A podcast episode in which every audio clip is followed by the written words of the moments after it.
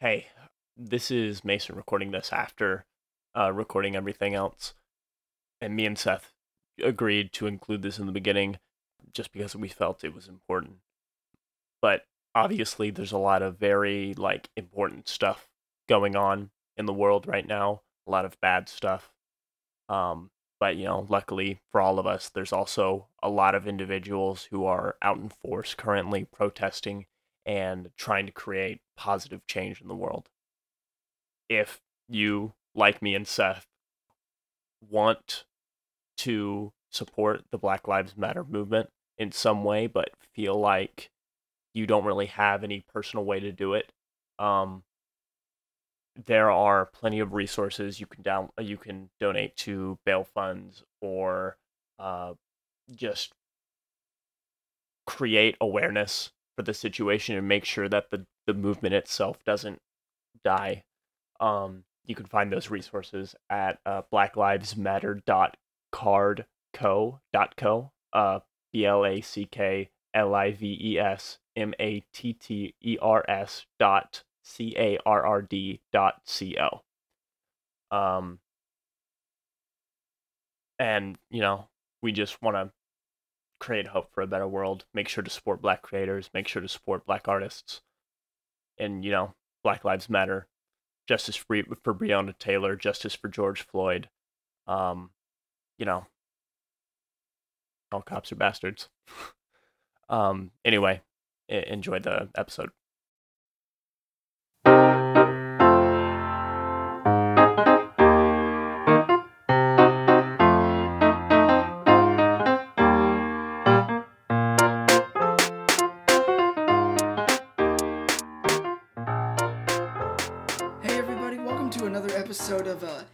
Adaptations Anonymous, we uh, look at. Uh, uh, uh, I can't speak English. Apparently. Feel start over. Nah, we're good. We're doing this in one take. Fuck one take. One take. one take. Welcome to Adaptations Anonymous. This is a podcast where we look at stuff that gets made into other stuff and uh, talk about whether it's good or not. Hey, yeah. Mason.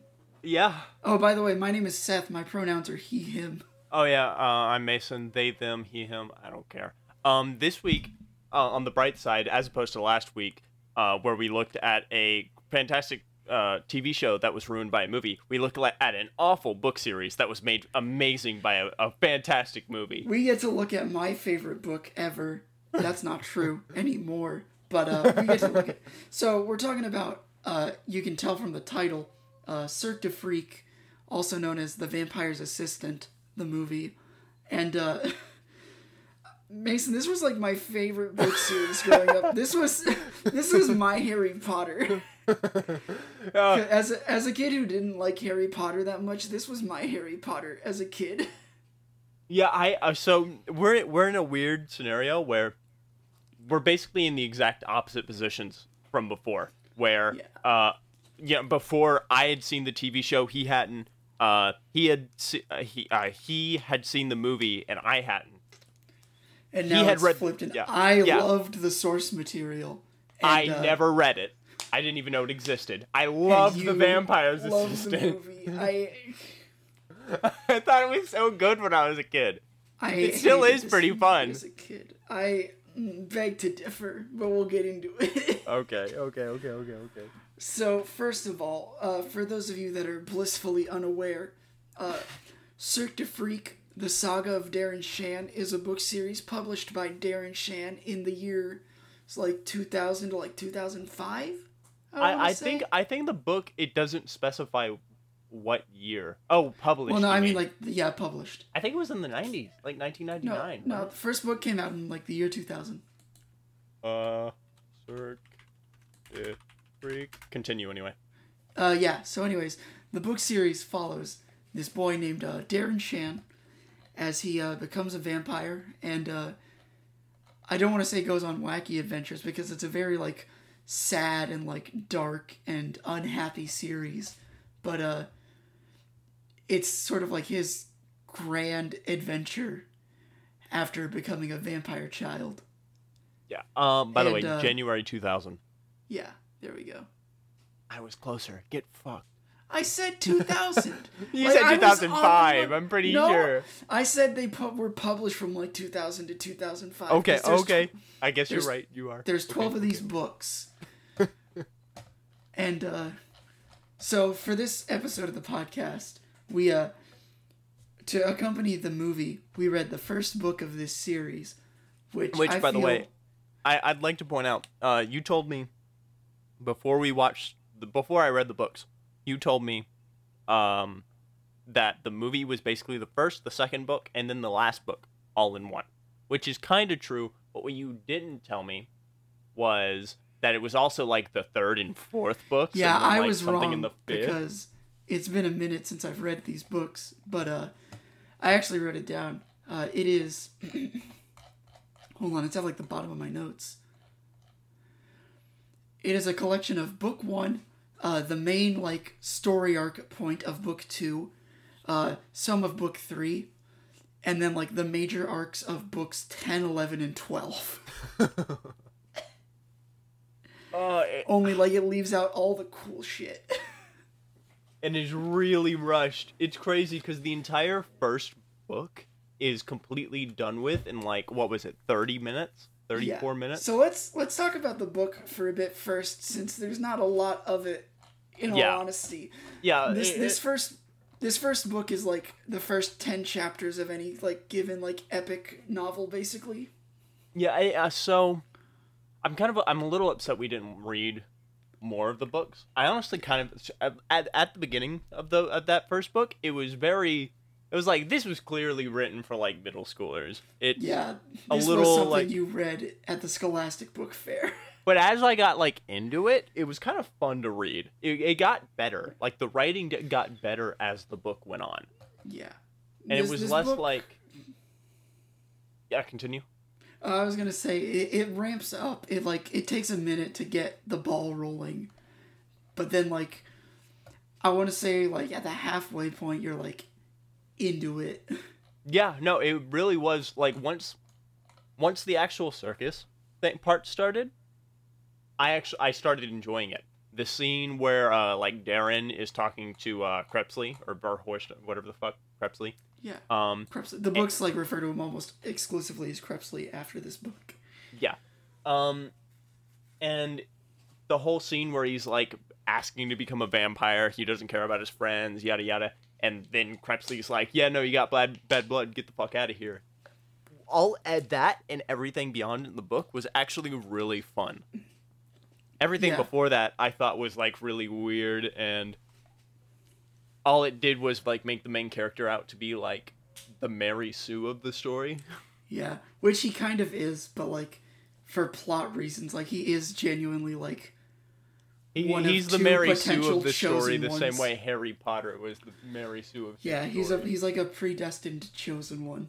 So this book can effectively be split into three segments. I put in my notes. Uh, part one is like the first third of the book, which is uh, an opening montage of just Darren's boring ass milk toast dumb shit life. the boring Where- life of Darren M. Shan. one chapter uh chapter 7 is literally just like or where was it no hold on there was one chapter where it's literally just like introducing darren's family who we're Yep. not going to see again for like seven books And then and like, it's like my two mom friends. collects stamps yeah, and then he has like two friends they kind of go in depth in that like I assume we will never fucking see again. i do not remember if we ever see them again i wouldn't be surprised if we don't though or like if maybe they're mentioned in passing at like the end of the series Yeah. So. So there's that. knows? The second third, which is um an introduction to the supernatural, which is where like we see the circus, we see Steve talking to Crepsley, and uh we see Steve steal the spider. Yeah, and uh, by the way, the circus series where they're like at the circus and stuff was really fun. I could see myself like as a as like a, a middle schooler reading that and thinking it was the coolest. Shit. Yeah, like like one thing that I want to talk about when we talk about the movie is just how like one of my big gripes is just how like I guess not cool the movie is by comparison. like we'll get into it and why How I hard it absolutely tries, hate but everything about fails. this movie. Yeah. Yeah, Uh, like I have the scene where the fucking lady gets her hand bitten off, and the thing was kind of like ruined by the movie and shit. That's yeah, something I have to talk about later because Now believe you're it or doing- not, no, that character's very important in like the back half of the series for like a very specific event. Dude, I love, And they I just kind love you. drop her in here. I love you doing this shit I was doing last episode, going like banging on your desk. All right, so uh, so after so the plot is basically I feel like we should give a plot rundown. Yeah. Uh, the last third of the book is vampire bullshit. Anyways, uh, so Darren's a boring loser weirdo with some boring loser weirdo friends. That's the first ten chapters of this book, by the way. And no, I'm not over exaggerating. Mm-hmm. Yeah, it no, is it- just them being kids for ten chapters of a book. Yeah, no, it just like it it goes on and on and stresses about like how how good Darren is at like soccer, Soccer. And like how much they like their his I think it's his history his history teacher. Chapter four spends up like two paragraphs talking about how Darren likes Spawn, the, like the Marvel superhero Yeah. Spawn. Yeah. oh man, I forgot about I forgot about that.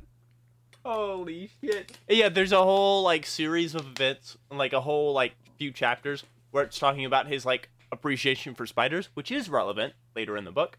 Yeah, But how uh, it, it it talks about how like he no longer has spiders because he had a tarantula once. Uh, saw a, uh, like a, a cartoon where a, a spider got sucked up into a vacuum and then like And then he crawled tried out. to do it, and he tried it and killed his died. yeah. He killed his fucking spider. to be fair, I do like that intro though. I feel like it's a good like, not for this book, but for the series on a whole, a good tone setter for like, this isn't gonna be stuff where like the bad guys just like, or where the good guys like get into wacky antics and then get out in the end. Like, good guys die in this book like a couple times.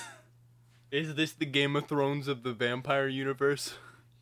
Uh, yeah, sort of. like, like in the end, yeah, a little bit. I see, I see, I see. I definitely so watching this, I definitely got like strong like Vampire the Masquerade vibes from it. Like, and I love that. I like I I'm I'm I've raved enough to you, Seth, about how like how much I love Vampire the Masquerade, and this just Yeah. like fit right into it. I'm Yeah. actually genuinely considering. I'm probably going to read the rest of the books. They're well, like I said, I read these books. I did read these books like ten years ago, but uh, I remembered being very, very fond of them. Yeah.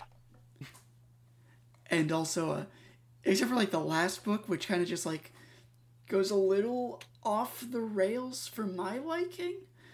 But that's just because like a lot of the non-vampire stuff that gets set up is like paid off kind of quickly. It, it rushes to an end. Yeah, but that's well, like- not really so much as it's just like stuff that you kind of like put off in your mind because it was like not important in the moment, and Yeah. then you're like, oh right, oh right, oh right. I oh, will point out. I will right. point out one thing. Yes. Um, I remember before we started watching the movie, um, I delayed us watching the movie because I had just forgotten, like straight up forgotten anything that happened in the last few chapters of that book. which is wild because that's where like most of the like I I don't know. I, I I'm not knocking the book. I I actually book really yeah I really liked the last few chapters of the book when I was reading them, but like I just couldn't remember them. yeah. So, anyways, uh, plot synopsis. God, we got sidetracked there, huh? Yeah, sorry. Darren's a boring shitlord for the first third of the book. Then he and his best friend Steve go to see a freak show. Uh, Steve, uh, one of the acts is like a guy with a weird spider that he does tricks with. Uh, Steve knows that that man's a vampire and tries to become a vampire. Van Darren-. Yeah, Darren sees him, he gets freaked out by it, but then he goes and steals the spider from the vampire. which is which is by the way the most like balls of steel move I've ever heard in my life. You Yeah, find out someone's this like ethereal monster creature. Yeah, I'm just gonna go steal his fucking shit, dog. and these kids are in like the eighth grade. Yeah, these are like best. 12 year olds. And so, uh, anyways, uh, his best friend Steve accidentally gets bitten by the spider, and he makes an agreement with the vampire saying, like, hey, uh, you give my friend the antidote, I'll become a vampire. Then he tries to run away, but, uh, the urges of a vampire are too great, and he ends up becoming the vampire's assistant. Yeah, and That's not the name of the weird- first book. The name Yeah. of the first book is A Living Nightmare. The second book is called The Vampire's Assistant. Which, by the way, confusing. Thank you. movie. yeah, which is Um, also the name of the movie. Yeah, um there is uh, when he when he almost gives in to his urges, quote unquote. There is a very weird scene both in the movie and in the book. And in where- the manga, Eh, I assume it's in the manga, but I didn't. Oh yeah, by the, way, we, yeah, we didn't get to bring this up. There is a manga of this book series. oh yeah.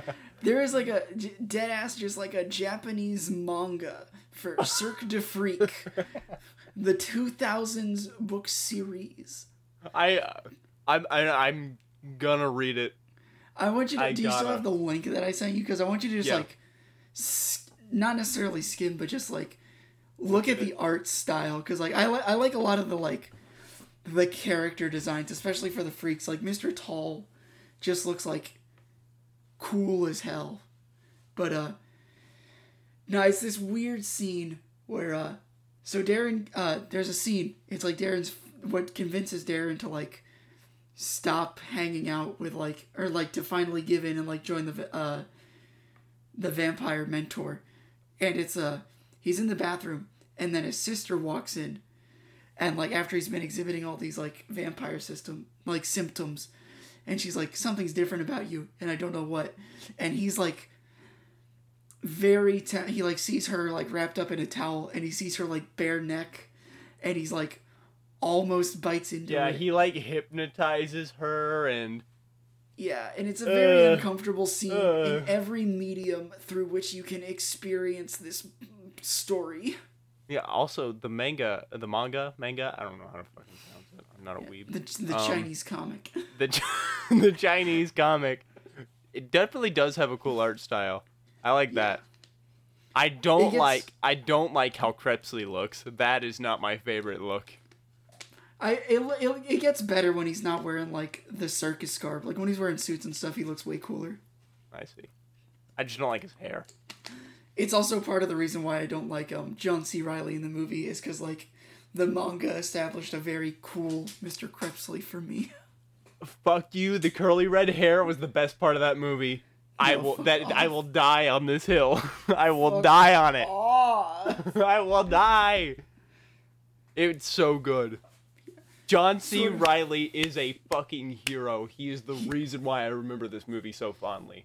His shoulders must have been like permanently damaged after the filming of this movie, though, with how fucking hard he had to carry it. ah man, dude. Oh god, I loved it. I loved it so much. I Him and really do, and I still do. I still I- like that movie. I still despise it. I know you do. Anyway, so like overall on like the book, Yeah, sorry. it's uh no no you're good. I just I'm trying to avoid what happened last time where we just spent like way too long like bullet pointing through Avatar. yeah, yeah, but Avatar's a lot, and this Yeah. is we're we're gonna have to This put is some filler into lot. this. Anyway, um, Uh, the third I'm half sorry, of the you book. were saying. No, no, no. Third half of the book or whatever. Third half. Yeah, the third half of the book. Uh, Sorry. Amazing maths here. uh, is just uh, Darren uh, saying his goodbyes to people, and then faking his death, and then running away with uh, Mr. Crepsley. And, like, the last scene of the book, or, well, not the last scene, but, like, the last big moment of the book is when uh, Steve shows up in the graveyard where Darren got dug up. oh yeah, And, and, uh, is about to kill him with like a stake. Yeah. And then uh says uh the like metal ass line of like uh I thought I could kill you, but I'm not brave enough yet. I'll be back though. Yeah. By the way, I should point out, like, you know, vampire steak, not like munch munch steak. yeah. And so he like well obviously. Anyways, I, I gotta clarify. yeah. So he almost kills Darren, but then decides not to do it yet. and he like carves a cross into his hand. Yeah, which is some baller is shit some for a twelve year old to do. Twelve year old. oh man.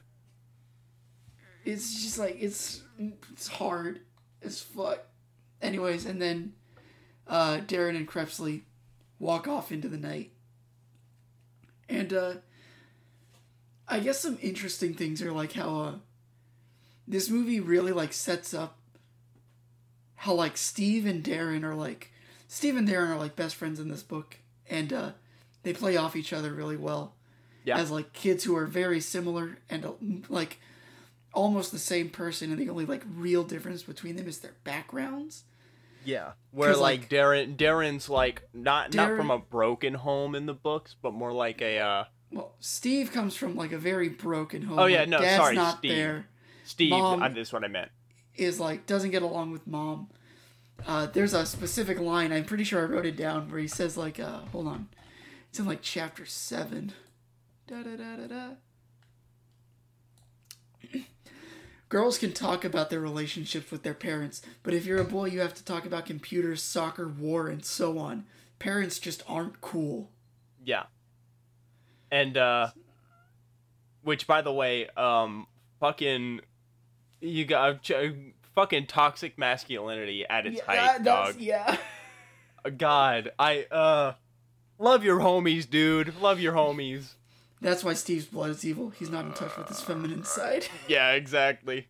Uh I Yeah, no, I I I hesitate I and this is probably cuz I just read the first book and they probably el- like elaborate on it later, but they there's no real like hard evidence, I guess, that he's from like I like I would hesitate to call it a broken home. I meant Steve originally, not Darren. Uh Yeah. where like father isn't there, mom and him don't have a great relationship, as opposed to Darren, who's from a very like caring, happy family. Darren comes from such a like stop like nuclear family milk toast Yeah. home that it feels like the first hat like the first act of a dystopian novel. yeah, yeah. like, like, it feels we're like waiting act for the one of bombs the to giver. fall. Yeah. Uh, yeah, um, they're very much like the same person with like just like a different background. Which Yeah. plays into like the dynamic later on where it's just like they're very much products of the circumstances that put them where they are. yeah. I will. I will say though, this book is takes a very hard line on the nature versus nurture dynamic, where it's like Elaborate. Yeah, as far as I can tell, it, it was especially the case in the movie. I definitely could tell with the movie. Um, but it also seems like in the book they are very, very, very like insistent on the whole like, yeah, no, it is in someone's nature. There is nothing you can do about it. There is no amount of nurture. There's no amount of care you can put into a person to make them better, to like in, improve on that person. Uh, because like in the movie especially um but also to an extent in the book there are numerous instances where uh steve is given the blatant opportunity to make the correct moral choice and then doesn't Yeah. and like it is it is we find out he has bad blood oh he's apparently evil and he just fucking feeds into it for the rest of the time there's nothing there's nothing he can do about it doesn't even try to fight it he's just is Yeah. Well, I mean, for him, this is very much like his last ditch effort to like get out of a life that kind of sucks for him, and then he gets told that he just can't. i get that Like that's I pretty that. depressing. no i get that but also like the I, I don't know how to explain this other than like it, it's I don't know. I don't know how to put it. I'll probably figure it out later and I'll explain it again. But Yeah. anyway, continue. Ah, yes. So, um, there's not a lot to say about this book. I'm very sorry. There's just not a lot going on in this book. Yeah, no, the we're, freak show we're sequence is pretty cool. Uh, the tone of it that's what I wanted to talk about. The tone of the freak show is very cool because like because it's described through the point through the lens of a kid who thinks that stuff that's traditionally weird is cool.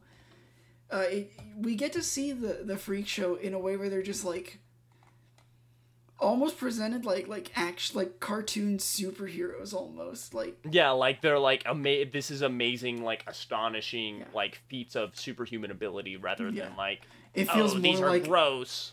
yeah it feels more like going to the olympics than like watching like a monster mash Yeah. The monster mash. you did the mash anyways Mash. uh, Um, it, it's it, it's it's just it is cool. Like uh, they they there's the Wolfman scene where they like bite off the fucking lady's arm, which apparently comes up later. You said something about that. no no the character in the movie comes up Oh. later this woman is t- Yeah. completely expendable i'll Yeah, talk about the I rubber figured. person i'll talk about the regrow limbs person later Yes, which by the way I thought was a neat change, but I didn't fully enjoy it. I actually liked the whole like it was just a random person thing rather than being a part of the show.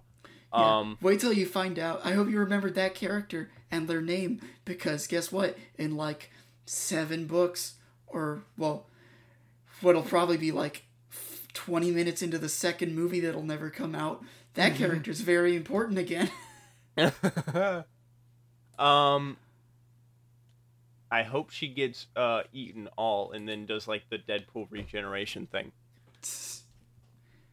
But that's probably not what happens. I assume she dies. Um there they apparently they ruined your boy Ezra or Evra. Yeah, I keep saying so- Ezra because he's like a ba- he's like a band punk dude in in the movie Yeah, and I yeah. keep thinking Ezra Miller. he's Ezra he's Snake Boy Ezra Miller. Yeah. So like a lot of the the the circ the circus acts are all like very cool and like fun. Like it feels like a circus and not like a freak show. And like a lot of the people in this town are nice. Like maybe it's because we're living in like 2020 and the planet is falling apart constantly and like rapidly ex- like deteriorating at worse rates every day an, every day a new a new headline brings me closer to drinking and uh th- this fictional 2000 world isn't like that 9-11 hadn't happened yet when this book came out Maybe that's why Jesus, yeah. Wow. Yeah, this comes from a whole different like American um, a different america culture. Yeah. this book exists in pre 9-11 america jesus i didn't even think about that Oh no. lord anyways Yeah, um in it there's definitely like Yeah, and they they kind of that's a big thing in the book versus the movie. Is the book the They never- they like, never- happy. Yeah, they never portray like the freaks as like a bad thing. Not even like the quote unquote normal people. They don't like propose the like, that these people are like bad. They just suggest like, hey, freak shows are bad and should be illegal because it is abusing these people who have physical deformities. Yeah, it's very strange because like in the movie, or well in the book they talk about it like it's just like it's bad because it was like normal people exploiting people that were like less fortunate, but like that's not to say the freaks are bad, just that like the people The profiteering is bad. this yeah. Whereas in, In the, movie, movie, oh Everyone's like, uh, the other, the, The other. wrong, the unlike, the self. freaks.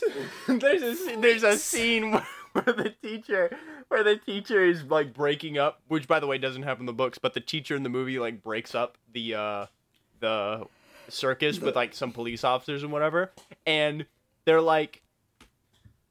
The, the some of the freak show people are like trying to make a point about how like uh they're not you know this is all they got like Yeah. the people in the town aren't going to give them jobs and live amongst them and the guy proves his point by like ripping open his shirt and showing like one of his like physical deformity and the He teacher "Ah, it cuts the teacher's freak." face yeah it cuts the teacher's face and he just goes huh, freak yeah, it's so like off from the book. yeah it, it- ah, god the uh, I don't know. I don't know. I and now you've got me stuck on the whole like 9/11 thing where like yeah, maybe, I that, maybe that was it's a because very big realization. is that this Maybe book it's exists because- in a pre 9/11 world? yeah, and the movie was made after. maybe maybe 9/11 is what ruined the vampire's Maybe assistant. 9/11 is what ruined the vampire's assistant. the war on terror ruined my vampire fantasy. That's gonna be the title of my autobiography. What about you? oh, fuck me. Okay. 9/11 ruined my vampire novel. Oh. Anyways, let's move off the 9/11 conspiracies. I'm sorry, dude. I'm crying. Oh, fuck me. Oh. Sorry. Okay. Okay. Another We thing probably- that's really Yeah. Oh, continue. Sorry. Go ahead. Uh, another thing that's important to note about the books is that uh, Darren and Steve are like really good friends. Like the movie doesn't really get it across. In fact, it kind of like works directly in opposition to the book. Yeah. Um. d- So like Darren's family and Steve's family are like, I wouldn't call them like, they're friendly. Um. Darren. Uh, Steve is like a close member, like a close like friend of the the like Shan family. Yeah. Uh, in the books, in the movie, Steve is like. You know The outcast. delinquent kid Yeah. that your mom doesn't want you to hang out with. Exactly. Which is not my favorite change. I kind of hate it. Yeah. But I But guess yeah, it like- makes more sense. Yeah. It doesn't really. But anyways, in this book, uh, Darren and Steve are like very good friends, which plays into how like I guess tragic it is in the end when like Darren has to make the decision of living Steve's dreams out to save Steve's life.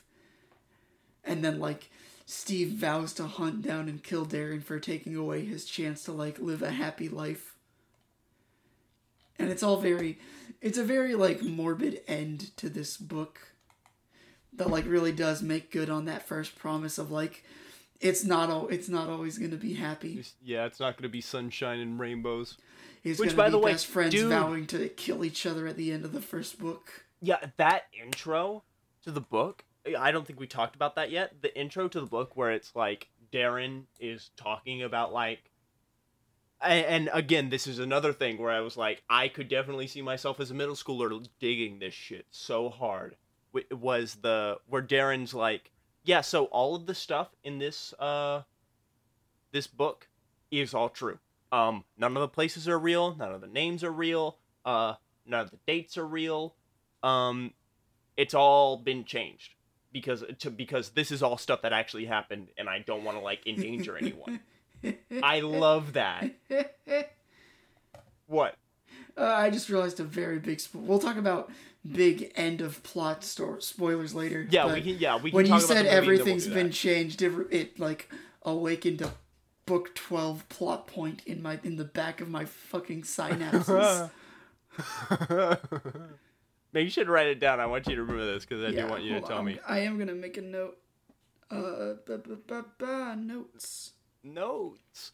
Um, yeah, I, I, I just, again, I could see myself fucking loving this book series when I was a middle schooler. I wish I had known about them, because like I that was the time when I was reading like Harry Potter. I was re- I first read the City of Ember series. Um, uh, what else? Fucking. I'm, I'm trying to think what other like book series I read around that point. I never read The Hunger Games. I think I was reading Divergent. Um, other stuff. Yeah, okay. Oh, I that's yeah. In middle school is when I started reading the uh the the Song of Ice and Fire series, which is a bad Jesus. decision on my part. Yeah. I know. That's like when I started reading the Bible in the eighth grade. But yeah, uh, this was when I say this was my Harry Potter, I meant that both like metaphorically and literally because uh, I never finished reading the Harry Potter books. I got like halfway through the fifth book, and then I lost my page, and realized I didn't care enough to like find my page again because I just Yeah. wasn't enjoying the books that much. And then I started reading these books and I got like really into them. Yeah, I I I could see that. I could see like depending on who you are, not liking the Harry Potter stories, but fucking loving this shit. Yeah, it's a it's it was it's basically like I'm trying to think of an example. I almost want to say it's like Twilight for boys. Twilight for boys. For boys said with heavy air quotes because gendered media is bullshit. Oh, the movie is for boys, quote unquote. This movie is for boys. No, I, I I take it back. This movie is for boys. Uh, no heavy air quotes. God, I hate this movie. Anyways, this movie is made for like Dan Schneider's friend group. Oh God. Oh, We'll talk no. about that. By the way, this is our second episode in a row where Dan Schneider has come up. It, it, it is the it, two out of two, dude. We're two out of two. Dan Two Schneider. two Dan Schneiders.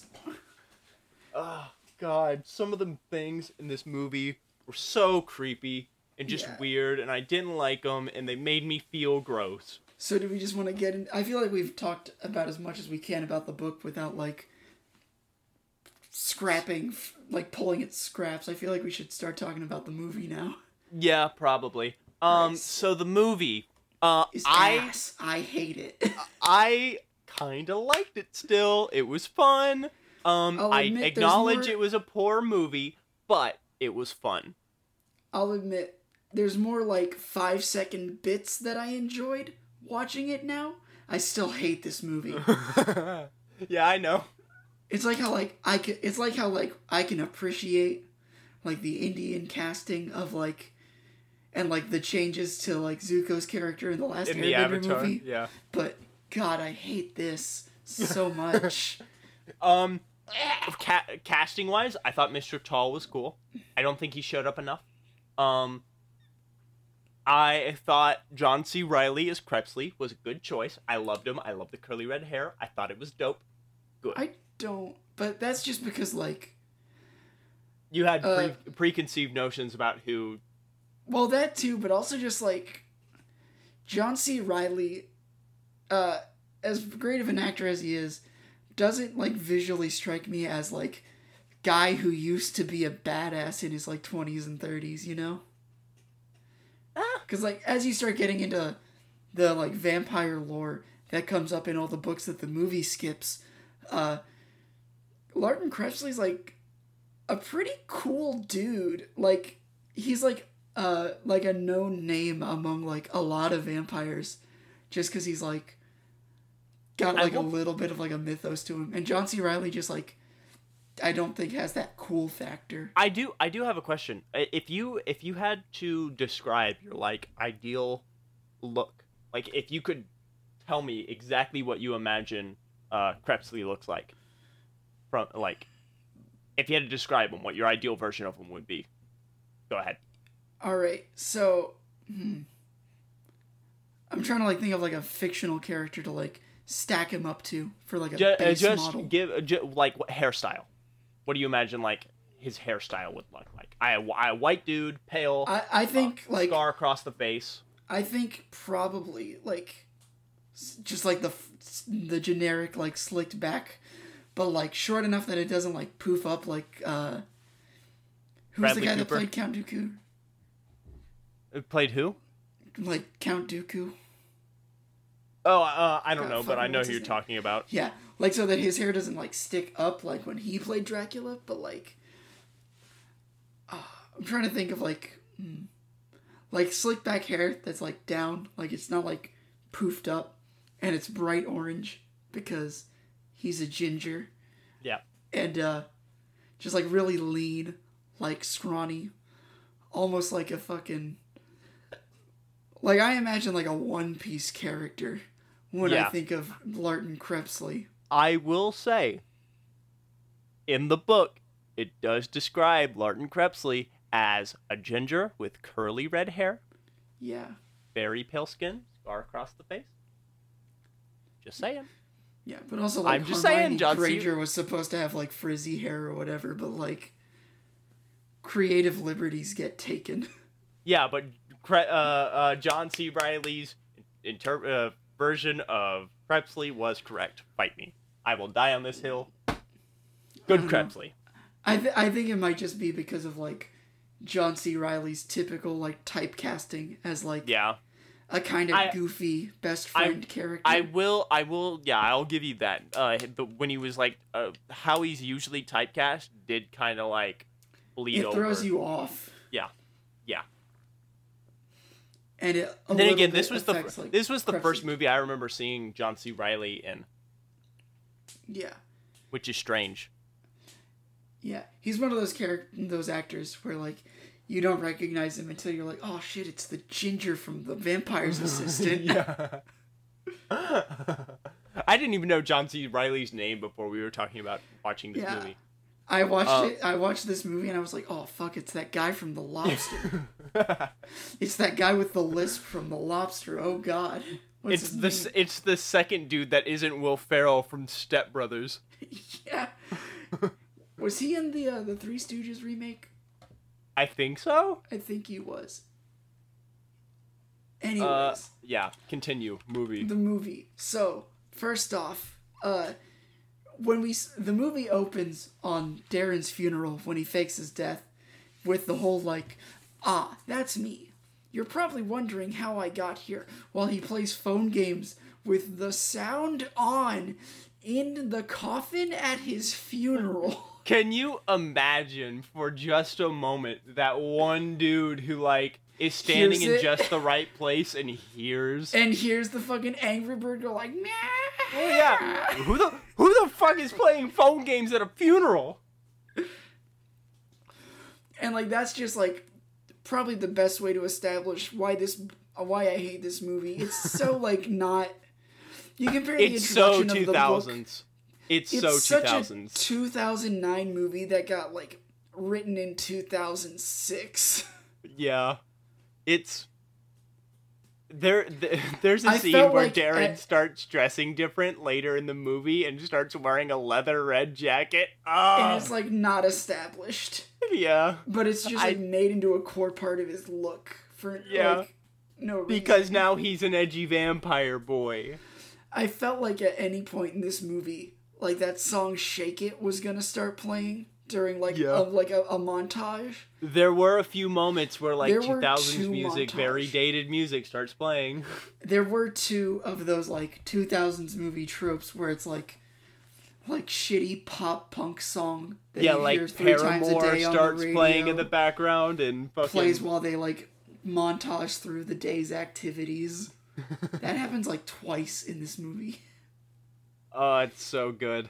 which is Uh, two more times than it should ever happen in a movie. Yeah, the characters are aged up. Um, they're now like 16. Yeah, 15, they're like 16. high schoolers, definitely. Yeah, 15, 16, maybe 17. Um, and uh, what's the do? And like you know, high schoolers rather than middle schoolers.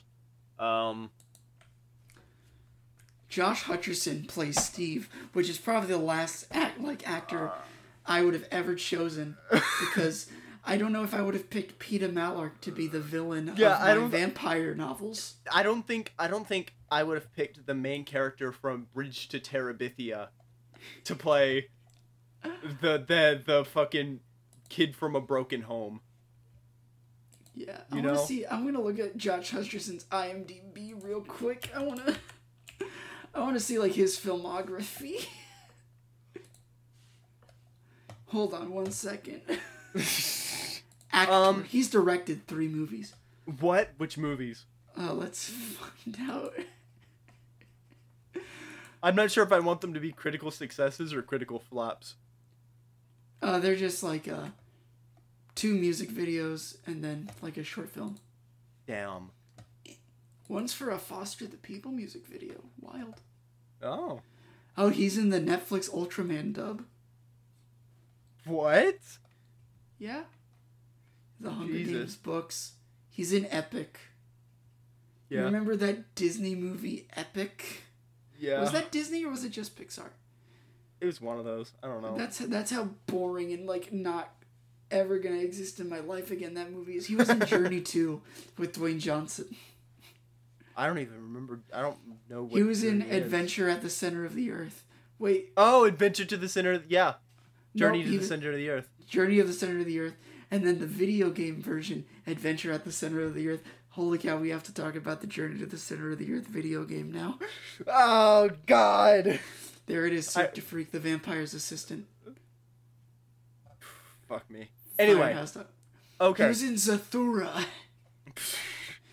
Fucking Zathura. Okay, we gotta get we gotta get back on point. All right, back on the movie point. Anyway. Um, yeah. So we we we've already talked a little bit about the movie, but like you know, we're gonna go like start from the beginning and try to like talk through what happens in the movie. Yeah. So um, you know, Darren's Steve. a prep. Yeah, Darren is a prep now. The two Darren's friends were just kind of like glazed one line over out. as I don't like nerd weirdos, and then we never see those guys. Presumably, those guys.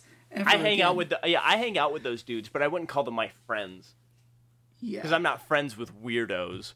Steve goes from being like a kid who's like coded to have like ADHD, and like it's explained that he like has a hard time focusing and doesn't get along with people, to just like a fucking delinquent. Yeah, to like I like you know. His The- first the kid- line is, "Hey, let's cut class today." yeah, it's they very like hardline. Steve is the bad kid, quote unquote, Yeah, and I don't like it. I don't like that bit. yeah. Um, the the teacher is no longer like the favorite teacher of the students and whatever. He's just like a weird asshole. Yeah, he's just a dick. Um, he's Oh. like the bad teacher.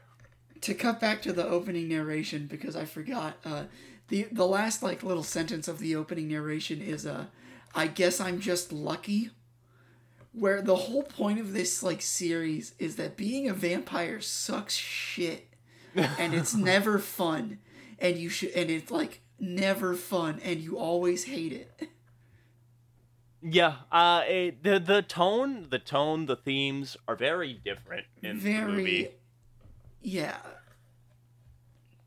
Yeah, this um, feel this movie feels like if the Diary of a Wimpy Kid movie had like a one vampire put in as like a wacky uncle. uh, This feels like Greg Heffley took the place of like every Darren character. Oh, every character. Darren, Every I did. character. I did not like the casting for Darren Shan. I did not. I thought it Yeah. was weird. I didn't like it. Um, the kid, the the dude. I don't want to say the dude. I'm just gonna be blunt here. Uh, and it might come off as me sounding like an asshole. The dude who played Darren Shan has no charisma, none whatsoever. Yeah. He's just a bad actor, as far as I'm aware. Maybe he's done better stuff recently, but I he just wasn't good. Yeah. He fits the very milk toast vibe of chapters 1 through 10 Darren, but he never stops. Yeah. Like, Like, I, like I he could never I could never imagine. I could never imagine the the actor that was playing Darren Shan. I could never imagine his portrayal of Darren Shan stealing a spider from a fucking vampire. I couldn't. Couldn't would. so so weird. um The freaks aren't cool. ah some of them are cool. I didn't like the Wolfmen. Um You I mean like the the one where lady whose You mean the one where he scratches his balls and it's so funny because ah ha ha the ha, furry scratches his balls, laugh at the joke that we explain. They literally explain the joke. they They explain the, ball visual gag after it happens.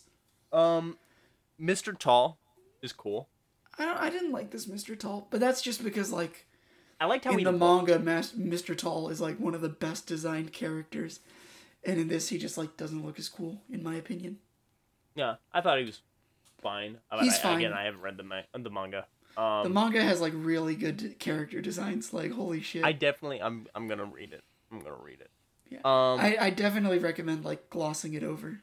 yeah, Evra, your poor, bo- your poor boy Evra. They okay, so in the books, Evra is this. So they completely recharacterize this character, which uh, doesn't make things make sense. But it's okay because they skip the parts where it would make it not make sense, and just gut that book. Uh, in the books, Evra's like a nice boy, like just a nice little sweet timid boy, and he's the, got a heart of pure gold. And I would kill someone for slighting him. And uh, in the movie, he looks like Onision, and he sure as hell acts like it too. oh no! He does. he looks Oh, like Onision. Yeah, but he doesn't act like him, does he? I mean, child predator bits aside, he's kind, he's like an asshole. He just wants to make his music, man. He doesn't want to be part of your system. There's a line. I definitely just didn't like that bit. That bit of the circus performance Yeah. where he like pulls out a guitar and stuff. I just knew it was gonna like, oh god. Yeah. Uh, a lot of the freak show bits are just like. It's weird to say they're just like normal people with one thing wrong with them, but I feel like that's the best way to put it. Is like. When you, You can imagine tell the char- you can you can tell the ac- the actors are. I, I don't know how to put this other than like you can tell the actors are normal people. They Yeah. aren't acting as if they are someone who's been like living in a freak show with these deformities, using them to like make a living with the exception of Alexander Ribs. I'll admit he did a good job. Yes. The the the dude who like the the one who's like, oh, you gonna uh let us come live with you and give us jobs, and then opens his shirt. I did. I didn't Freak! like the way he looked though. I felt like having his organs exposed was not a nice touch. Ah, I thought it was cool. Like I understand. Like I liked the body shape. I didn't like the guts being out. Yeah. Okay, I'll give you that. That's just, that's just me not liking like certain body horror stuff. Anyways, uh, yeah, it's very much just like the freaks are toned down. You can tell for like movie audience rating. wide appeal. Yeah, PG thirteen rating. Yeah, Not even PG thirteen. PG. Yeah. Well, There's I mean, like these, I these books are for like middle schoolers, so like, it's it's something where it's like it was left to your imagination in the books, so you probably just like imagine it cooler than the movie makes it appear. yeah. Uh, the opening sequence, the opening credits for this movie are long as fuck, dude. it's like Yeah, they oh like a- really were. Holy like shit, I forgot about that. music video, dude. Yeah, no, it just rolls and rolls and rolls. There's some cool. There's some like fun to watch. I wouldn't call them fun to watch. There's some like interesting, like background art and shit going on, but it's nothing that like keeps you watching. Yeah. It's somewhere between like We It's spent half of it just like talking about the fact that Willem Dafoe was in it, not paying attention. yeah. That's just kind of like how boring that sequence is. It's some yeah, it's somewhere between like not the post credit scene, but the actual credits of a Marvel movie and like Kung Fu Panda's closing credits. It's like somewhere uh, It would towards have the worked Marvel better as that. the actual credits. Yeah. Um, Um, did that movie have a post-credit scene that we missed? Did it? Hold on. I think I still have. Yeah, I Like still the- have it open. Here, Yeah, double see. double check. Let's find out. We can edit out the bit where we watch it. yeah, hold on, hold on, hold on. Actually, I'm not sure if I want to know if there's a stinger. um, vampires. Oh, there it is. Play.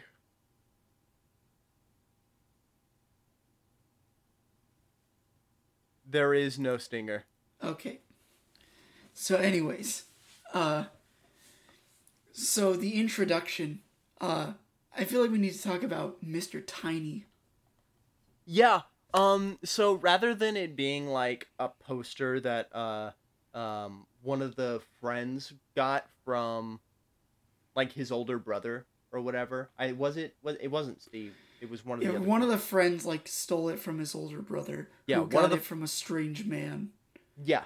Um. In the movie, Mr. Tiny just like throws it at them from his Yeah, weird Mr. Oldsmobile, blasting like Gregorian chanting with a with a license plate that says Des Tiny on it. Yeah, like destiny. Yeah, Fucking which by wi- which is his name. His name is Desmond Tiny. Jesus books. Yeah. Who's the author of this bullshit? Darren Shan. Is that It's- the actual? that's not a pseudonym. name? That's the author's name, and the character is named after him for plot Fucking reasons. self-insert, motherfucker. yeah, pretty much. Boy wants to be a like I, I was, schooler I was thinking about, it and I was like, "There's got to be a way that I can justify it not being a self-insert." But like the longer I thought about, it, the more I was like, "No, this is just kind of like a self-insert." Mary character. Sue. Um. Yeah, fucking. Which, by the way, like they the, the the amount of like push together they've done with all the books is crazy because there is there are so many plot points in the movie that are completely different from the first book. Uh, that I just I had to have explained to me middle of the movie by Seth. Yeah. So first of all, Mr. Tiny, or De- Desmond Tiny, Destiny, Mr. Tiny, uh, yeah, Mr. Tiny shows up like in I want to say the second book, just to like kind of introduce him and let you know he's there, and he's basically just like a very powerful man that like everyone's kind of afraid of because like he's got like cosmic influence that like isn't really explained he winds up being like the main not the main antagonist that goes to a different character but like the puppeteer the behind antagonists, everything yeah. Um. How do I? I don't know. I don't know how I'm gonna how to say this. Continue. uh in this movie he is the active agent who actively goes about making sure every single conflict happens the exact way it does and giving the bad guys the resources they need Oh yeah. Um. They don't really establish uh the fact that Mr. Tiny is like a fucking wizard yeah until like the end of the movie. yeah Up Like, until that point, he's just some movie- weird dude. I thought he was I- a vampire. I yeah, thought he I was like one spent of a the chunk of the a movie being like, is he just going to be a Vampanese in this? I, that would really suck ass. And it still sucked ass, but not because of that, because that's not what happened. but uh, no, in the uh, sp- do we want to get into sp- like big spoilers now, just so we don't like double back too much later?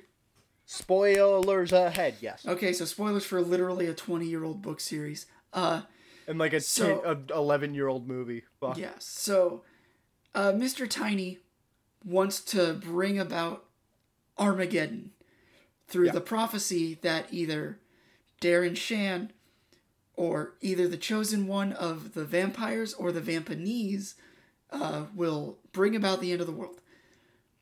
And so we learn in like the la- like the last second to last and like last books that secretly Darren and Steve are Tiny's children who he created so that one of them can bring about the end of the world because apparently he's not allowed to do it. Like the greater cosmic influence of everything like won't let him actively end the world. So, uh, hold on.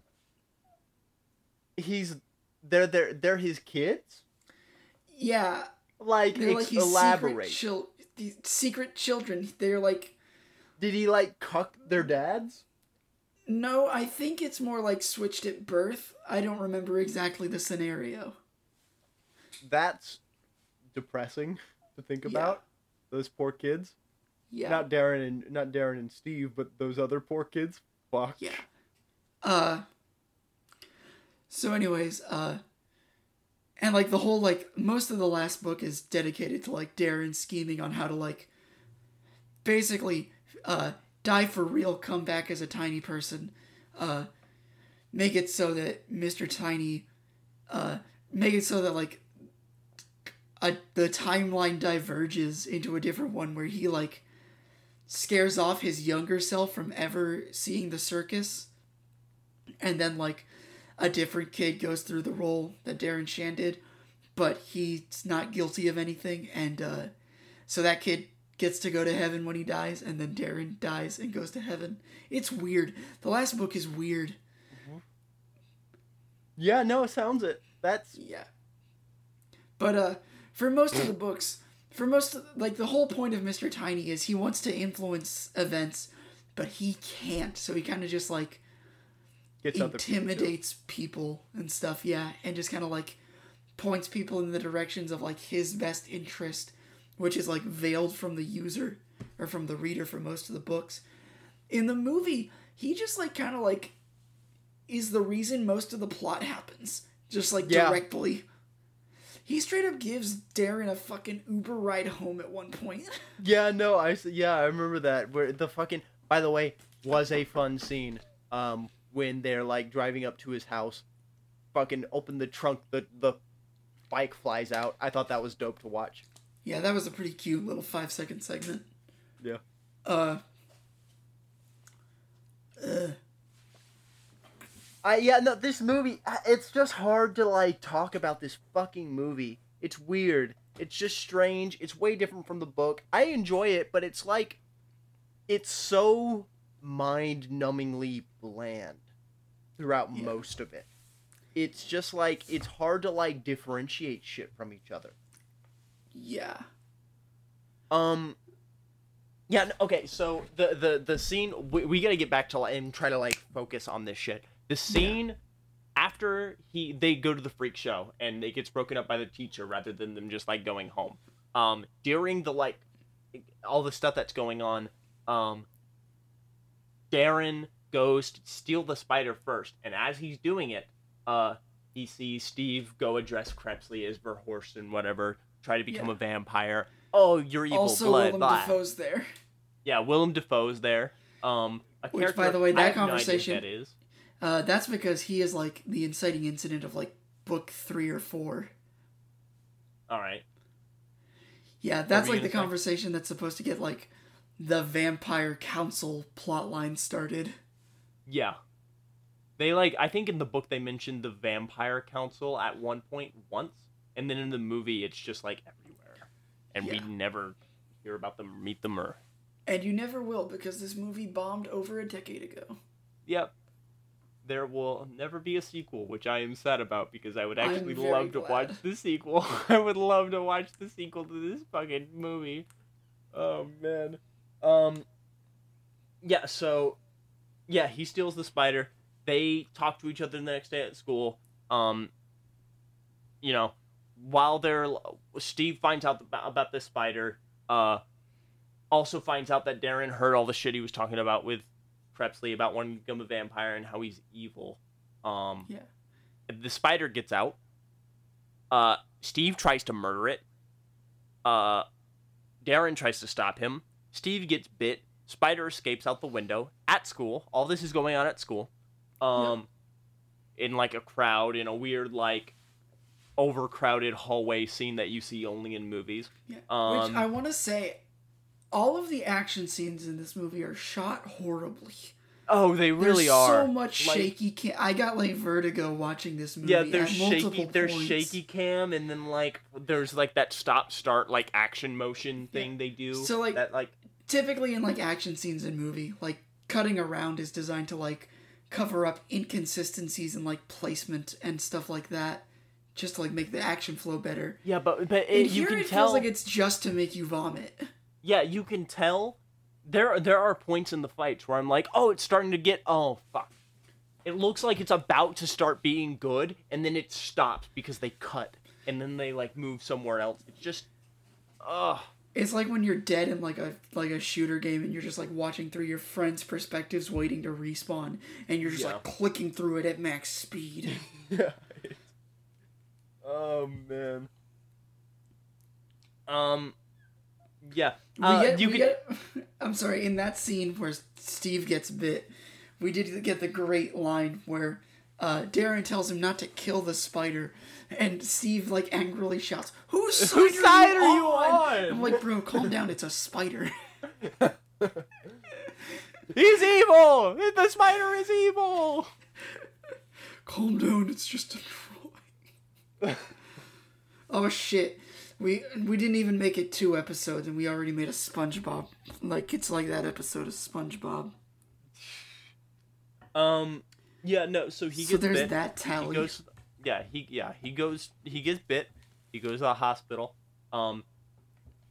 I don't. Darren doesn't go looking for Crepsley. Crepsley comes and finds him in his room, like at his house or whatever. And he's like, I "Arcade, you fucked up. Nice one, shitlord." Yeah. Uh, can I have the antidote? Yes, if you become my assistant. Sure. you know okay uh they go he becomes a vampire um or a half vampire whatever um they go they do the scene where he like spits the the goo into steve that came out Yeah. weird um you know uh then fucking Darren like starts all the alarms, does the finger cross with the with his thing. Yeah. Yeah, yeah. And then we get like, uh, he runs off, and then we get Darren's little montage of getting uh, vampire powers, and uh, we get that little fucking like 2000s pop punk song plays. Yeah, this is where the first one like starts. kicks a soccer ball way harder, and like scratches a Scratches a way yeah too chalkboard, hard. yeah, and then like claws out the fucking like board itself. Yeah, It's strange. it's not Um, good. And then he realizes, oh, I'm not gonna be able to hide this after a really creepy scene where Where he uh, just like looks longingly at his like six year old sister's neck. uh, uh, That's the scene that like doesn't look good in any version because it's just like a little weird, uh, but especially in this one because he's like a, so much older than her in this scene. yeah, and, and that's that's that's the point where I made a comment about like Dan Schneider. Yeah. Um, well, the first time I made a comment about Dan. the first time we talked about like weird, the weird sexualization of like young girls in this movie. Yeah. Um. But yeah, the, uh, because after that he uh Crepsley again shows up at his room. Um. And helps him fake his death. Yeah, and helps him. About uh, the scene where he helps him fake his, fake his death is the best scene in the in this movie. Um, yeah. They're it like talking about way how, better like- than the book. Yeah. It just oh, is. that. This is like Um, the one scene that gets done better than the book. Basically, they're they they're talking about what like what has to go on and stuff. Um, he has to like like- fake his death uh, in order to like get everyone to stop like thinking he's alive so he can like run off. Um, Yeah. they go out onto like the the roof outside the window and they like they're just talking. He uh Crepsley gives Darren a little vial of like stuff that's supposed to make him like act like he's dead Yeah. like his body goes numb and stuff. Um, and then they just start having a conversation while it's working. And at some point, he points to this guy and he's like, "Hey, is that the Big Dipper or the Little Dipper? I can never tell." And when And Darren, Darren looks, looks. Krep- Crepsley grabs him by his head and snaps his neck, and it is the funniest shit I've seen in my life. I do want an edit where it just like that's where the credits roll. Because like in the book, he he says that like he's like there's not a hundred percent chance this will work, but it's like the best bet. And then like he does it, and I just want to I want a version where just credits roll there. Oh yeah. Oh man, it was so good. Oh wow, I laughed so hard at that. yeah. So then we get the funeral, and Steve puts Darren's phone in his hands.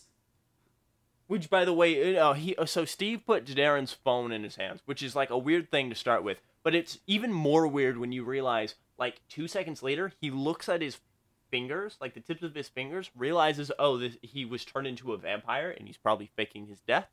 Um, yeah. And then like start shaking him to try to like get him to wake up or whatever. He put his phone in his hands before he realized that Darren was alive. Yeah. So why would you give him a fucking phone? Right.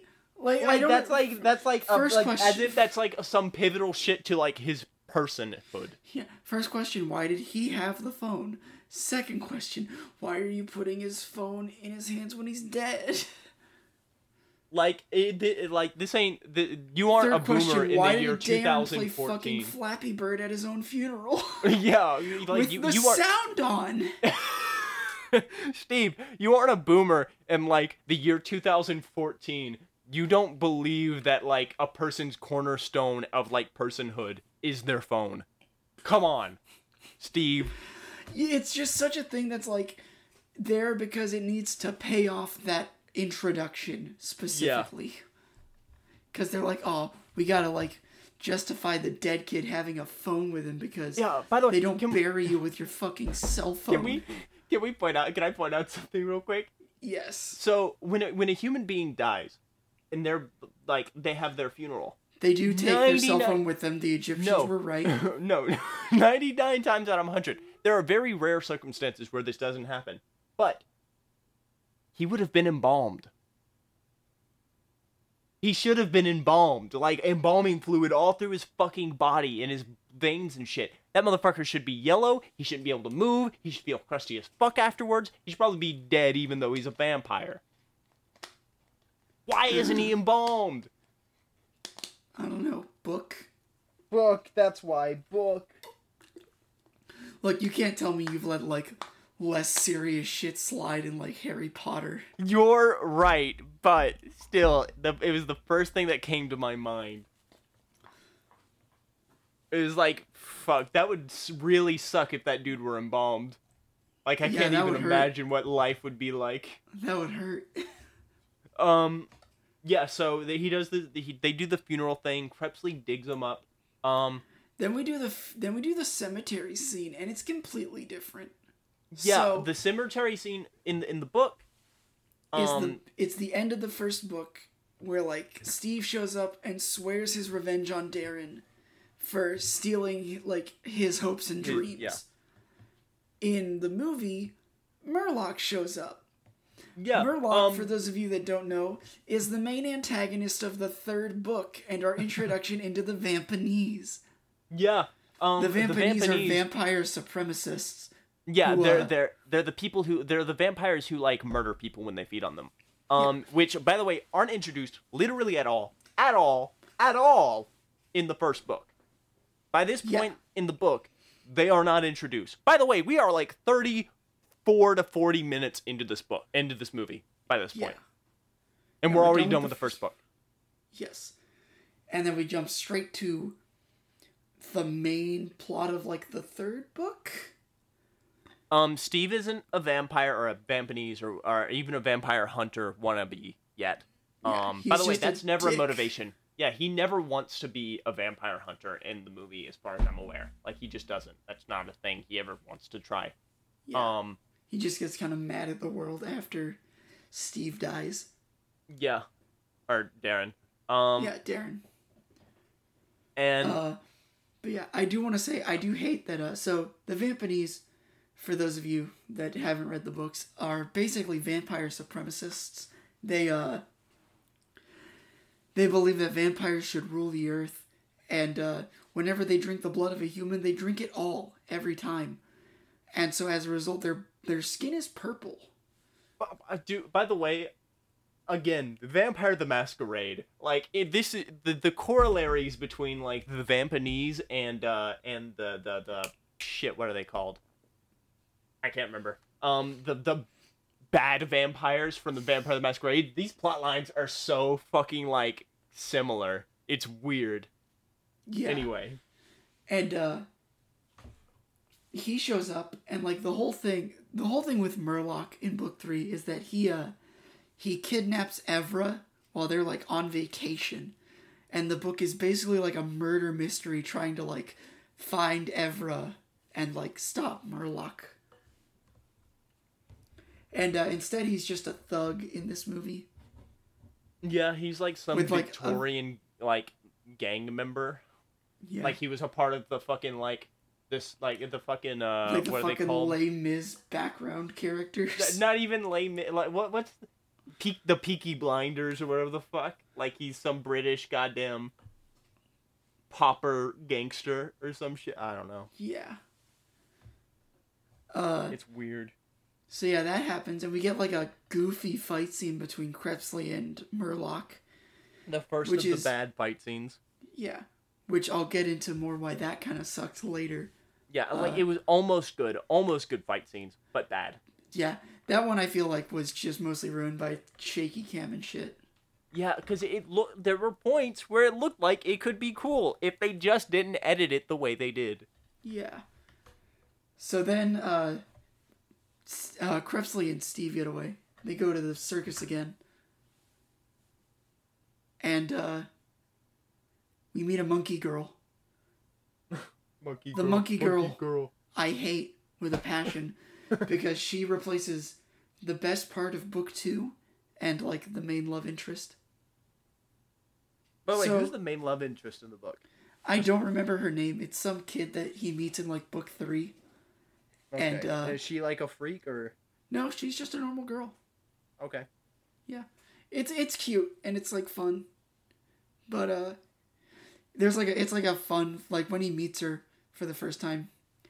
It's very fun because like he has to like expl like hide the vampire bits, and but like it's hard because they've got a snake boy with them and a guy who very much does sleep all day long and only comes out at night, and so like it's almost like the sitcom like episode where it's like not yeah it's like a sitcom episode where it's like yeah, where he's trying to hide his weird kooky family.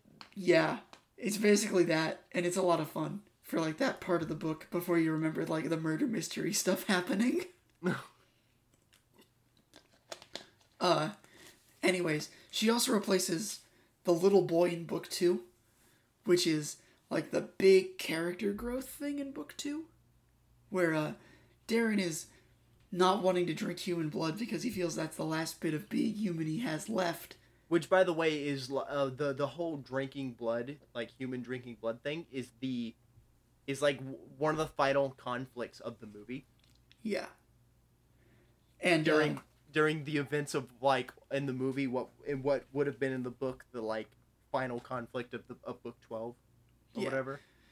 And so, without like having to explain the entire plot of book two, uh, the reason that drinking this the child's blood is significant in the end of book two is because Darren doesn't want to drink a human's blood, but this kid is going to die anyways, and like there's like a weird spiritualism thing where he sort of lives on in Darren if he drinks enough of his blood, because that's how vampire blood drinking works, and he needs to, or else he is also going to die. And it's just this like wolf man or whatever. yeah, the wolfman like broke out of his cage and is like chasing them, and the kid's bleeding out, and so like Darren has to drink his blood or else the worst scenario happens, and it's just like a really sad moment of like like it's the last nail in the coffin of like his old life is gone now he's just a vampire now and uh in this book it's just like he takes a break from the fight he's in and this girl's like hey you need my blood to win this fight right here you go unshouldered shirt and you can see her like floral Bra yellow strap. bra strap Again, another Dan Schneider. Oh, this is weird. By the way, just before that, she's like tied up in like she's like tied up in a in such a way that it looks like twitter art yeah, like That's all I'm gonna say. Art. It's ah, ah. which like i get is just like a person being tied up but something about it something about this child i don't know I don't know how old those characters, like how the old the actors playing those characters were. But they I couldn't have been either. that old. But yeah, uh that sort of thing happens a lot though, where just like they take like a plot point from one of the books that they're wedging in here and then just kind of like skip over the reasons it's important for the narrative overall. Yeah. Like uh book 3 has Murlough and uh there's the fight scene in the theater. By the way, uh this movie ends on uh basically the final vampire confrontation in the series where uh Darren goes to fight Steve in the circ in the theater again, which uh doesn't carry any of the weight. So this is big spoilers for the last book. Uh in the books this takes place about 10 years after book 1. Uh the characters are significantly older. Uh like Darren's sister has like kids now and stuff like that. Uh and uh ugh, I know words. God, I'm just like trying to think of a way to put this. Uh Evra is married to a girl who can throw her ears like boomerangs and uh, they have kids. Sick. Yeah, it's sick as fuck. Anyways, uh a lot of stuff has happened with like Harkat Mulds and Kurda Smahlt and shit like that, which we'll talk about Harkat. uh, anyways, the f- big final confrontation. Uh, Steve is the Lord of the Vampanese, who, by the way, only gets revealed in like the last quarter of the books and is like a much grander villain than a thug who just doesn't like Darren. Uh, anyways, he kidnaps one of Evra's kids, takes him to the theater, and uh, in exchange for uh, a hostage that Darren and the Cirque members took. So they go to the, the theater, and then uh, Steve kills the child. And he encourages Darren to do the same, to just like get angry and like do it. But then he's like, oh, but you don't know who that is. And then he reveals that Steve married Darren's sister, and that's their kid. What the fuck? Yeah. And so, like, it's this tense moment where he's like, Do I kill my sister's kid to get back at this dude? Which, like, I realize I'm explaining it very poorly, but it's very, it's very tense after 12 books of build-up. Yeah. Uh, and then, like, fights happen, and they both die, and then time travel, timeline bullshit happens. Time travel. Vampire time travel. Yeah, vampire time travel. Sounds like some Warhammer shit. Anyways, uh, Yeah, um, where were we at in the movie again? uh, that's like the end of the movie because like the movie just kind of like meanders for a long time with just like setting up the awkward romance between uh Darren and the monkey girl whose name I don't even remember. It's Rebecca, isn't it? I don't remember. Yeah, there there's like uh, th- there's some fighting within the circus. There's uh um shit. Mr. Tiny makes uh Steve a Vampanese, which is uh very fast. Yeah. to put it lightly. Because like, so the thing is, in the books, the the Lord of the Vampanese is an unnamed mastermind that we don't find out about till like book five, and we don't meet until book ten. And like the fact that it's Steve is like huge because he like Steve disappears after the first book until he comes back in like book 10 like book 9 or 10 Oh Jesus. Okay. yeah. And uh he like is like a very big like threat. Like he masterminds Crepsley's death and like which spoilers alert and Crepsley dies in an ambush. Like when you said is this like the game of thrones uh there is a scene where like the good guys just get ambushed and Crepsley just gets got Sounds dope. Yeah, and uh oh, you never see RV. Oh god, RV is a cool character. What, RV? RV is the the hippie villain of part 2 who lets out the Wolfman and then later comes Oh, yeah, back as a yeah. Vampanese with giant hooks for hands. Yeah, you explained this to me a little bit. Yeah. The guy that wanted to like break out the the, the Wolfman, and he's the reason why uh the Wolfman kills almost kills the little boy and is about to kill Darren. Yeah, yeah, yeah, yeah. Yeah. And uh Um, there's not. I can't really think much more to talk about about the movie other than wow, that shit was bad.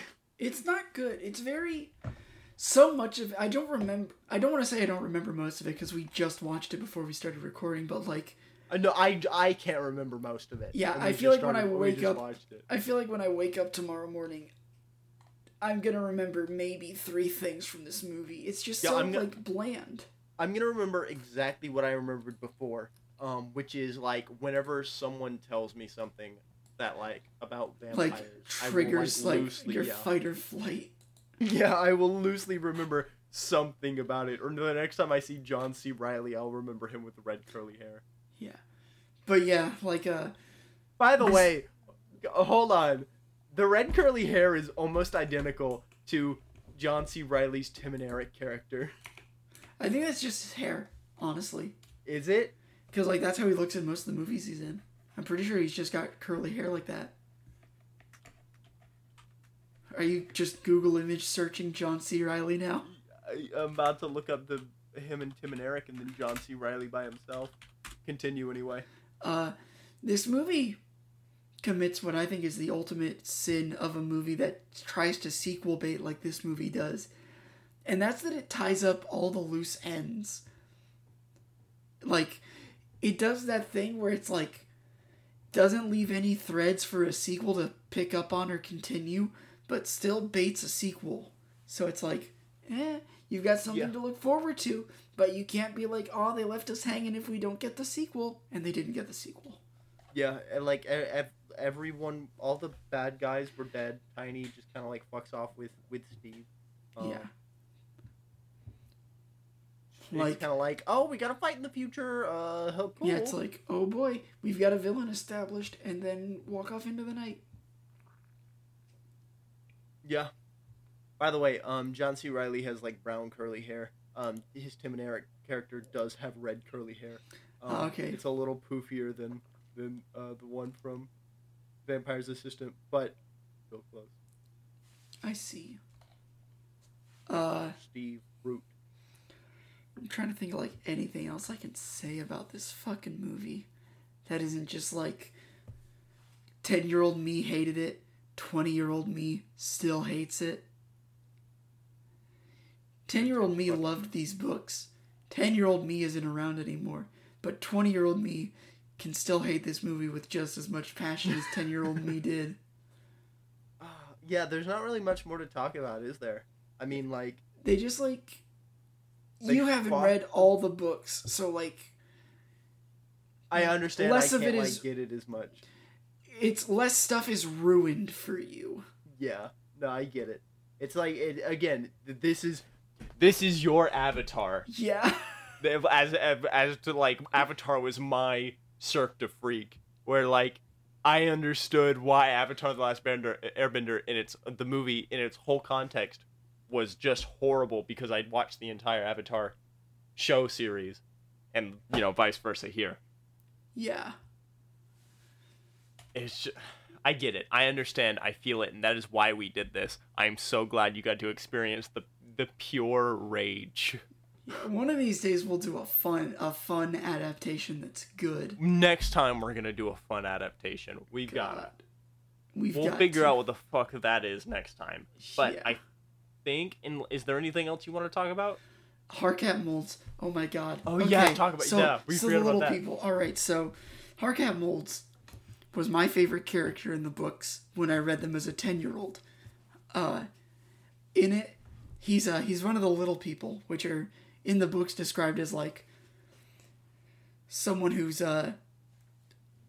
It, I'm trying to remember what like the correct word to say is if it's like little people or midgets because little people feels infinitely more demeaning as someone who's not one. It just feels worse to say. But uh, Um, we'll so we'll stick with little people just because I think it's a little more politically correct. But know that like we mean no offense by anything we say. this is We understand that. Yeah. people with dwarfism, uh, Yes. like around that size, and just like packed with beef. And uh, in the books, uh, one of them, Harkat Mulds, becomes like a pretty big character for reasons the book skips those two and a half books of content. Uh, where uh, Harkat gets involved, uh, f- comes with them to meet like the Vampire Council because Mister Tiny wants to keep an eye on them, and then uh, God, I can't even explain why this character is so important because the the movie skips all the cool vampire shit. Yeah. So for the, the Harkat Harkat Mulds, I'm I'm gonna take your word on it that he's just like a fantastic character.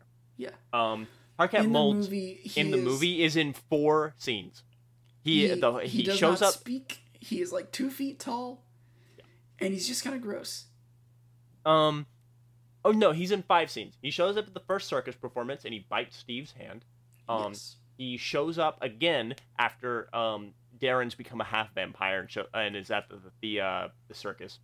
Um, and he's like leading Steve around and like there's a joke where he like tries to bite um Darren's hand or whatever. Yeah. um, Where he tries to hold his hand, and then Darren's like, "No, no, no, you're not biting me." There's a third searing, uh, scene during one of the montages that happens at the circus where um he's like an outcast amongst the other like you know little people, um and the, uh, there there's like a fourth scene where where um, Mr. Tiny comes to the circus, and he has to like, uh, uh, and Mr. Tiny tells all the like the little people to uh to spy on Darren and his friends and stuff. Um, Yeah, and then there's the pretty final scene, despite the fact that there is no relationship build up between these two characters, Darren or uh, Harkat Mulds, at all. That suggests they would be friends. There's the final scene where the circus of people who all like literally 10 to 20 minutes before were like, "Oh, he's a shithead. You know, he's a bad guy. Oh, he um Darren is the reason why uh we got into all that fight and the Wolfman got hurt. Yada yada yada." Um, just despite the fact that that was happening 20 minutes to prior.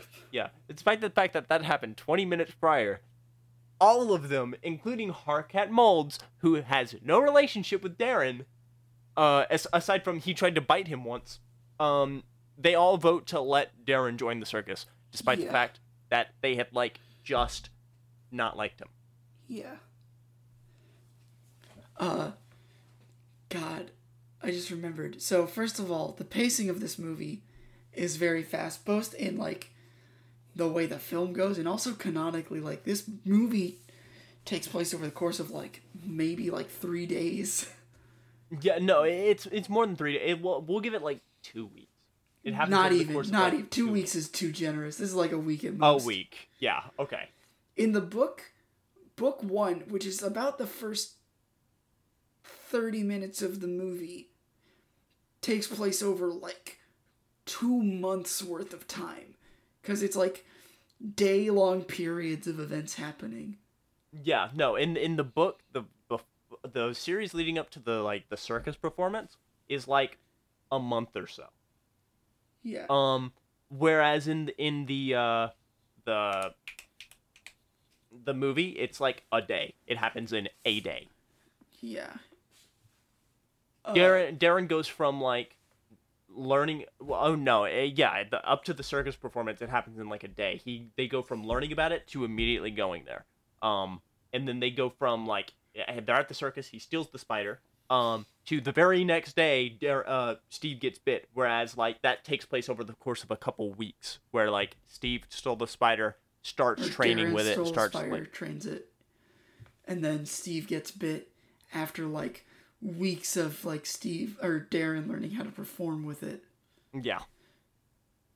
and it's just like it's a rush It's a lot. It is a lot. but no It, the, it had the same Avatar syndrome where like the whole fucking like you're jamming too much time into a, a, such a small pace space like where where half of Avatar was like the last three episodes uh, or like the last three or two episodes of a TV show and all of the rest of it was like you know 17 Yeah. fucking episodes of a TV show. Yeah. I think when like i think we brought it up in that episode but like that movie covers like nine of the 20 episodes. And then like this covers like the inverse where this covers like three books worth of content somehow but like also manages to not cover that content No, it it it, covers like less than a book's worth of content from six separate books, yeah which Uh, is wild. Oh, the the thing that I meant to bring up because it bugged me a lot during the movie was the fights.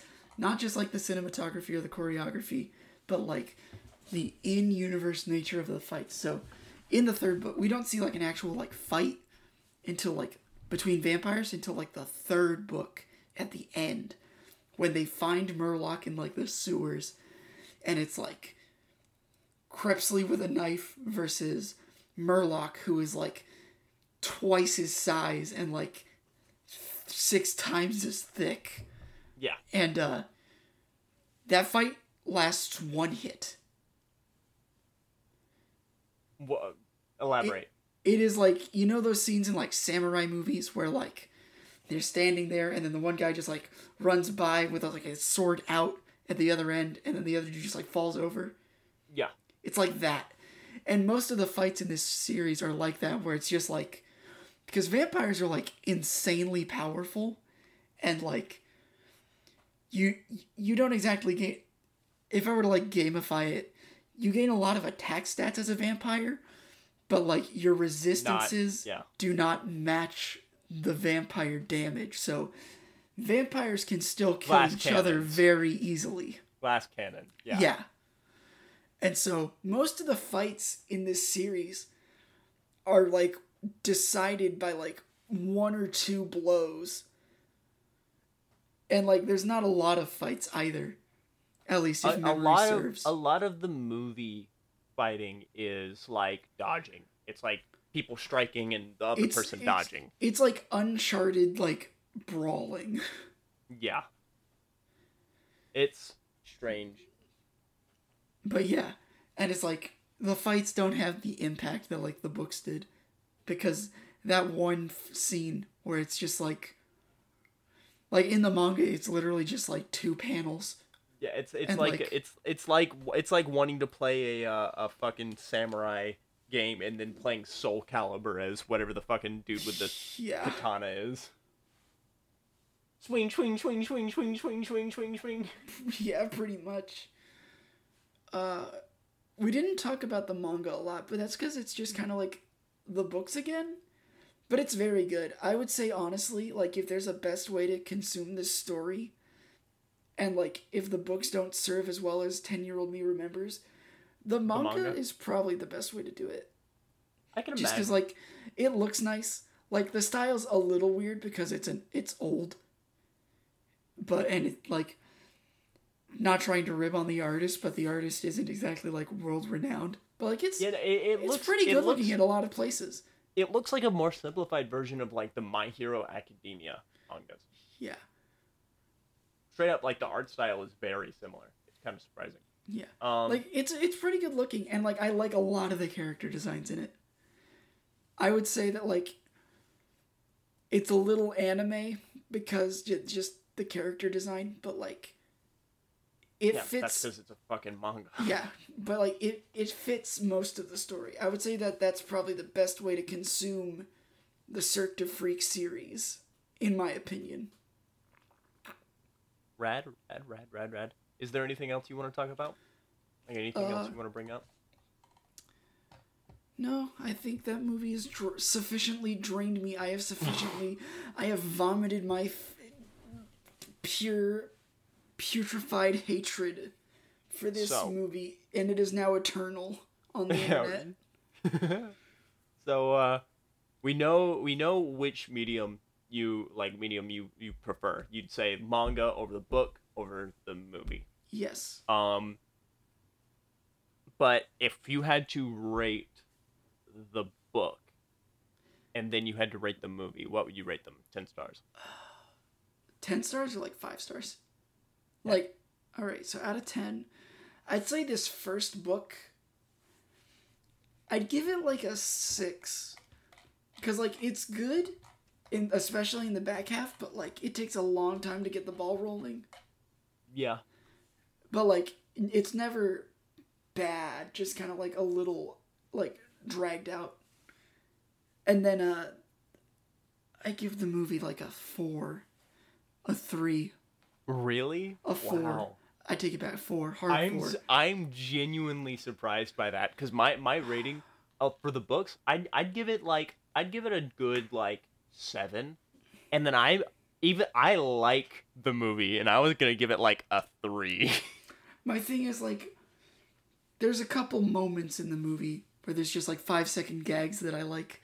Like uh, there's that scene where Murlough and Crepsley are just like walking at each other, throwing the same knife back and Knife forth over and over, which is yeah, which is pretty good. There's just like a lot of cute scenes like that that like I chuckled at. endear it. Yeah, no, that's what I'm saying. Like I I I enjoyed the the vampire's assistant. I thought it was it's it's kind of like a relic of its time, and it's fun to watch. You can say bad, it's fine. it's bad, but it was fun to watch. But and like the the just sheer poor quality of it dropped it to like a three, which I'm surprised is lower than what you rated it because you hate this movie. I do hate it, but there's just like there's worse stuff out there. Yeah. Wait till we talk about Death Note. oh, oh boy. Oh Um, man, dude! If, when we do Death Note, you realize I have to like watch the anime and the movie, right? Because I have not seen either. Oh God, let's do it. Let's do it. oh man. Yeah. Uh, um. So yeah, you get uh, you got the the book of six. Uh, you said, and then the movie of four. I got the movie of three and the book of seven. Yeah. And the Um, manga, I'd give like a seven or an eight, just because it's like it's good looking. Yeah, Like- and I'll leave that I'll leave that judgment to you because I haven't. Of the art style wise, I like it. I think it looks dope. The this Um, art this I, I don't remember the word for like the author of a manga, but this person is very good at drawing like. Well, there's like a one specifically for manga because it's like Oh. author slash illustrator, but uh, the person that did the manga is very talented when it comes to drawing like the more monstrous stuff, like the freaky like close up face. It's pretty cool. You should definitely give it a read at some point. I will. And uh yeah, this has been Adaptations Anonymous, the podcast where we apparently ruin Seth's favorite book series with a bad movie. Uh you can find us on Twitter at Adapt and in Pod. Uh, that's like A D A P T A N O N P O D. Yeah, Jesus, hold on. God, is that, is that what it is? We should probably like skim that down. Yeah, it's adapt and in pod. Uh, you can find Adapt. me- Yeah. You can find me on Twitter at